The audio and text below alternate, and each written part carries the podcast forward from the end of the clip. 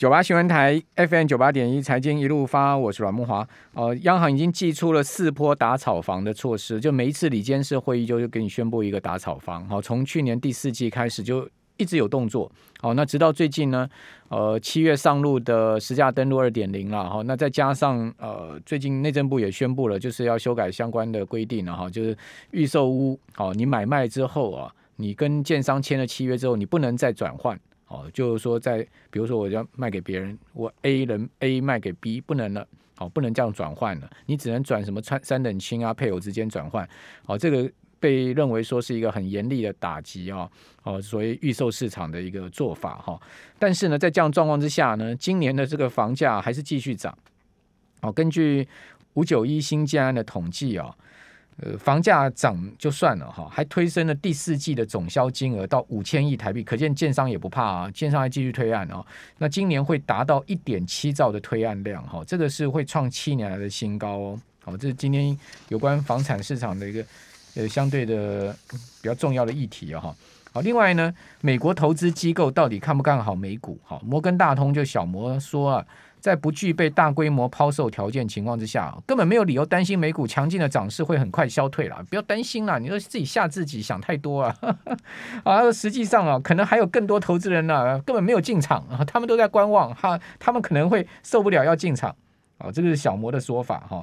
好，那至于说呃美股的华丽的背后啊。有有超过三百档个股触及五十二周的新低，这我刚有跟听众朋友报告，好，就是标准普尔五百指数周一哦出现了今年第六十九度的创历史新高，但是你看到这个很华丽啊，哇，这个国王新衣啊，哦，华丽的背后呢，标准普尔五百指数五百档股票里面有三百三四档股票呢是跌破年线，触及五十二周的新低，哦，在这个历史上只发生过三次，啊，三次共同都在一九九九年的十二月，还有呢。呃，在一九九九年美国这个股市要崩盘前夕啊，这个就两千年科技泡沫了，九九年要崩盘的这个前夕啊，这个出现过哦，这样子的状况很似曾相识哦，这个 déjà vu 啊，呃，这个发文似曾相识嘛，对不对？déjà vu 好。法文，对不起，我也只会这一个。哈哈，来，继我们今天现场有 Y 呃 YT 直播啊，大家上 YT 可以看到我们的直播画面。我要请我们今天请到的是康和投顾的总经理黄义婷来到我们节目现场。义婷你好，大家好，好，谢谢木华哥。好，我们很久没有访问义婷了，这个 是到岁末年终啊，请您来讲一下哦，这个康和投顾对明年市场的展望。当然，我们呃除了台股以外，我们要也要谈到美股的展望。好，这个先我们先来讲一下吧。这种 déjà vu，一九九九年年底出现过。哎，这个很诡异。标准普尔五百指数六十九次创历史新高，今年哦，今年今年六十九六十九次创历史新高。但是呢，有这个绝大多数了哈，因为五百五百档股票里面三百多档股票超过六成是跌破五十二周新低的。对，这个其实很诡异哎。其实这样一个分化状态，在过去的这一季是非常明显。嗯，如果各位如果去看，虽然 S&P 五百是呃。创新高，那费半也非常的强劲，没有错。可如果各位如果看罗素两千，也就是小新股指数的话，其实是呈现一个非常明显的下降轨道。那这一波反弹之前，甚至一度是触及年线。呃，一度触及两百日均线，甚至到两百日均线之下，道琼也几乎有触到两百日均线。道琼也有。嗯、那各位如果再去看一下，呃，罗素两千当中成长股，那大家会觉得成长股好像呃未来的成长会很大，那小型股波动幅度又大，那应该会很正向。但如果各位再一看，呃，罗素两千的呃成长股指数的话，表现比罗素两千更弱，也就是说。在目前哦，大家就开始面临到所谓的呃联准会的货币转换期啊，这种情况之下的话，大家呃市场就出现一种杀估值的状态，就是当呃本益比过高，或是只有梦没有实际获利的公司哦，这种个个股就会出现很明显被抛售。嗯但是呢，资金还是继续去簇拥所谓的呃大型的个股，特别是。大型有获利空间又有获利展望的一些个股，例如像呃，其实苹果这段时间表现还是非常强势。哦，已经站上一百八了，是收盘收在一百八，史上第一次了。对，那呃，例如像呃这一波的回档，其实像是有呃很强基本面的题材的，例如像 N NVIDIA 还是很强势，还是很相对强势。哦，但大型的呃这些科技龙头当中的话，其实也有表现相对弱势，例如像是。呃，Amazon，Amazon 的话，在前一波的回档大盘回档的时候，其实就已经触及两百日均线，它呈现一个很长的高档的平台的整理。嗯，哦，那主要还是反映哦，第三季财报呃不如预期之后，其实呃市场就开始对于呃它的的未来的营运状况其实有一些质疑，所以哦虽然它还是有云端的业务的。呃，做梦空间，但是就没有像过去这么样的 attractive，这么样微软也追上来了，云端成长很快，啊，微软也追上来，是。所以这种状况之下的话，其实呃，展望明年了，好，例如像明年的第一个一月份好了，哦，其实明年一月份所谓的呃一月元月效应应该还是会发生哦。那主要的因素啊，其实是呼应像呃 JP Morgan 或是高盛的一个看法，就是呃场外还是很多。的投资人等待进场，再加上说，如果各位看一个呃蛮有参考价值指的指标是呃 CBOE 的 Total 的 Put Call Ratio，我、嗯、就是呃选择权做空跟做多的比率。那呃在过去这一年来说，它这个 Put Call Total Total Put Call Ratio 大概就是在。零点七到一之间做摆荡，好，接近一的时候，其实各位要小心。即使大盘在涨了，同在这种情况之下，代代表是见高了，见高，大家开始在高点做一些呃布空单的状态。但回到零点七附近的时候，哦，即使大盘在跌，通常也会很快的止跌。那最近的状况之下，就是从高往下往下降。那两一周多之前大概是接近一了，嗯，啊，现在大概零点八七，嗯，啊，所以。还在一个呃还算安全的一个范围之内，那基本上来说的话，再加上说最近的反弹其实也有一些很短线的资金进场，所以我们看到说呃连续两周在呃美指大盘的呃 ETF 部分的话有蛮强的一个净流入状况，所以短线的资金还是可以让这个龙井到明年的一月份上旬，那一月下旬其实就是第四季的财报季，那第四季财报季其实。原先哦，我们其实有曾经担心过哦，第四季特别是年底的这一波的销售状况，呃，很有可能会受到疫情的干扰，出现一些一些震荡。但这两天出来数据还不错，非常亮眼，啊、所以销售基本上八趴嘛，对对，对，整个一月份来说的话，应该还是可以笼罩在一个新年的氛围当中哦。但这只是一个相对短暂的，就是大概未来这个半个月到一个月的一个看法了。那其实是很短暂。那明年来说的话，呃。今年是一个呃，算其实从去年哦疫情之后到今年第三季底之前，都算是雨露均沾的状况。那未来啊，其实整个分化状况会越来越明显哦，就是说投资人在联储会的货币政策转型的过程当中，它会变得越来越苛求。那所以呃，选择呃怎么样的标的物变得更重要，比过往来说的话，那第二个来说就是择时交易，其实也会有。呃，相对来说的话，呃，会它的重要性会更高，就是不要过分的追高，然后当市场出现短线恐慌、出现明显下杀的时候，也许是可以重新建构部位。那大方向来看的话，我们认为明年一整年就是一个震荡加剧，那但是呃多头还没有这么快结束的一年。那主要看多头还没有。这么快结束的因素还是在于说，基本面还是在一个扩张的阶段。当然，因为基低基因为基期效应，所以今明年的企业获利不会像今年这么亮眼。哦，今年应该是连续四季啊，企业获利年年增率以 S&P 五百都是两两成之上。那明年来说，大概会压缩到八到九个 percent 啊。但就长期平均来说，其实还是一个呃正向的一个呃企业获利的状态。然后再加上说。Profit margin，其实我个人会更在乎的是 profit margin，就是企业的呃盈获利率的状况。明年大概还可以维持在十二到十二点五左右，呃，其实也算是一个呃，至少就大型股来说，算是一个呃相对正面的一个毛利率条件。呃，好，那至于说明年会走什么股票哈，还是这些大型股吗？好，这等一下来请教一婷。是啊，事实上，呃，这个我们如果把今年的这个标准普尔五百指数的前五大全指股，好，跟二零一一年呢，也就是十年前的前五大全指股比一比啊，你会发现完全不一样。对，哦，这个现在标准普尔五百指数为什么啊？这个大多数股票啊创了五十二周新低的同时呢，呃，标普五百指会创啊这个呃五十二周新高，同时是今年以来是第六十九次啊。第一档就是靠苹果，哦，苹果现在占整个标普的权重 weighting 啊，达到将近七趴。哦，第二档呢是 Microsoft 六点三趴，哦，第三档就是谷歌阿波阿发贝四点三趴，第四档就刚刚讲说股价表现不怎么样的这个 Amazon 好，三点七趴，哦，那接下来就是 Tesla，哦，二点二趴，所以这五档总共呢就占标普啊二十三趴的权重啊，是，所以就靠这五档就够了，对不对？其他股票都不用涨，哦，甚至你跌都没有关系，反正我这五档给它够屌屌就丢了哈。那至于说二零一一年的那五档是哪五档，等下再告诉各位。我们这边先休息一下，等下回到节目现场。九八新闻台 FM 九八点一财经一路发，我是阮木华。好，现在公布啊，这个标准普尔五百指数啊，二零一一年的前五大权重股啊，好，这个真的跟现在差了很多啊。哦，但还是有雷同的啦。哈，第一大呢是 Exxon Mobil 艾克森美孚，哦，占了三点六趴。那艾克森美孚以前也是啊，我记得应该以前也是道琼的成分股，那现在也被道琼踢出去了。第二名是苹果，好，苹果当时的权重是三点三趴。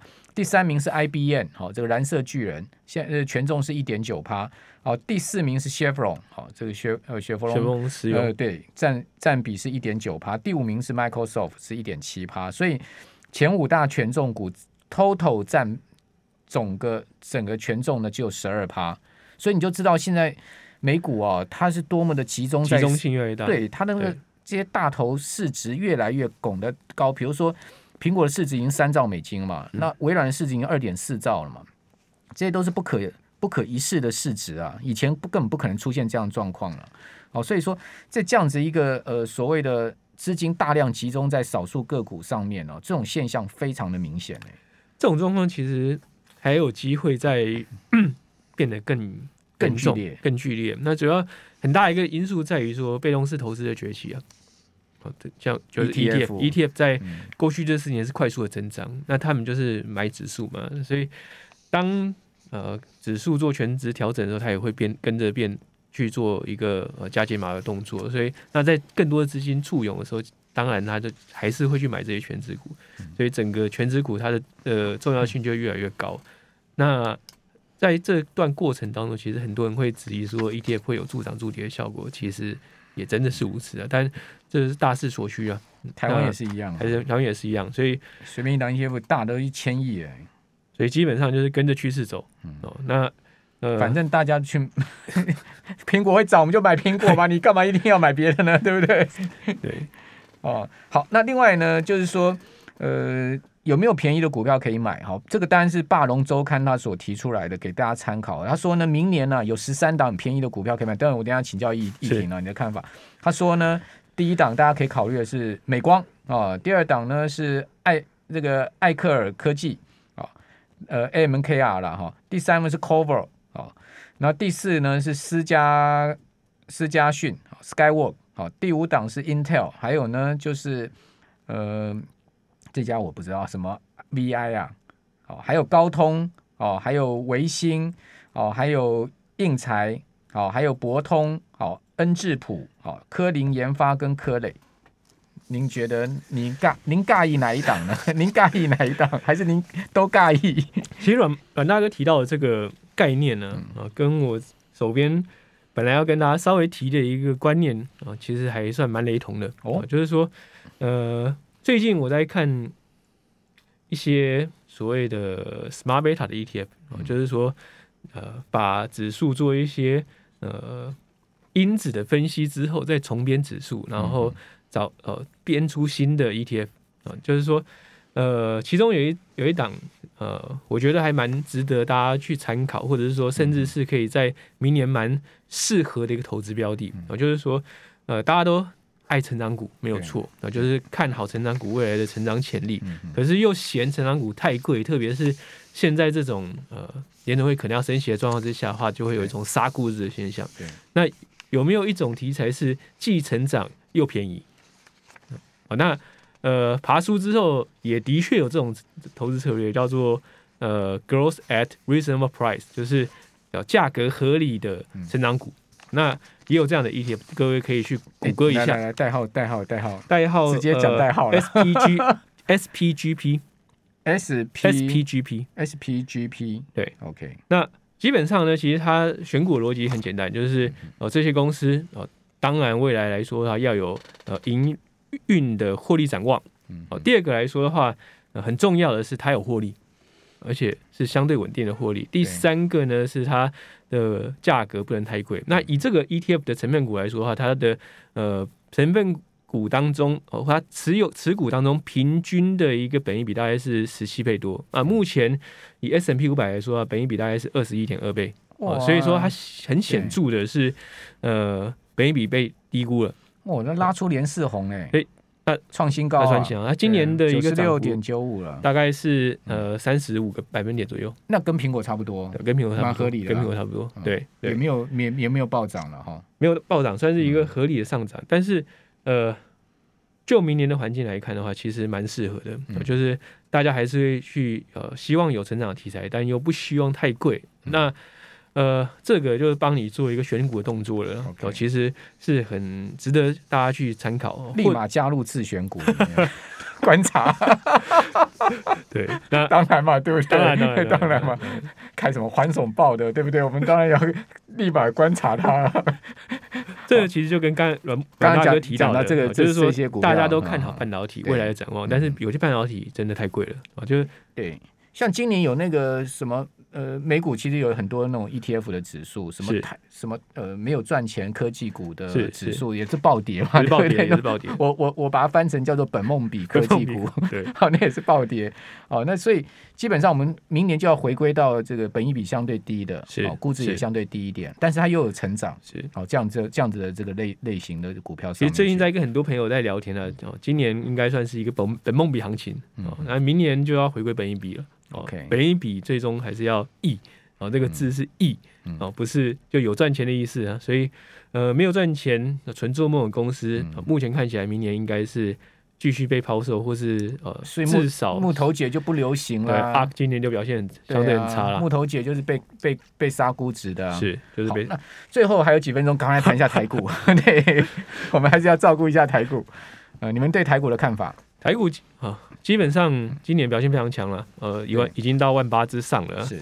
那呃，短线上的龙井应该还是会维持相对的热度。那明年的关键来说的话，第一个呃就是，毕竟今年是一个从从年头到年尾的成交量都是呃维持在一个相对高档的状态。然后第一个就是观察成交量的一个动向。对。第二个来说的话，就是呃，其实跟国际股市也会有一定程度的的联动。就是当呃，特别像台台股来说的话，半导体类股的表现就非常重要。啊，所以。就短线的参考来看的话，啊，其实费半会是一个很重要的一个参考指标。那另外来说的话，就是呃，今年下半年炒过几个题材，例如像是元宇宙，哦，元宇宙短线上当然被炒高了，哦，可是呃，就要去看哦，这个元宇宙这个题材未来要怎么样去落实到真正可以被实现啊？目前来说的话，它离要被实现还有一大段距离哦。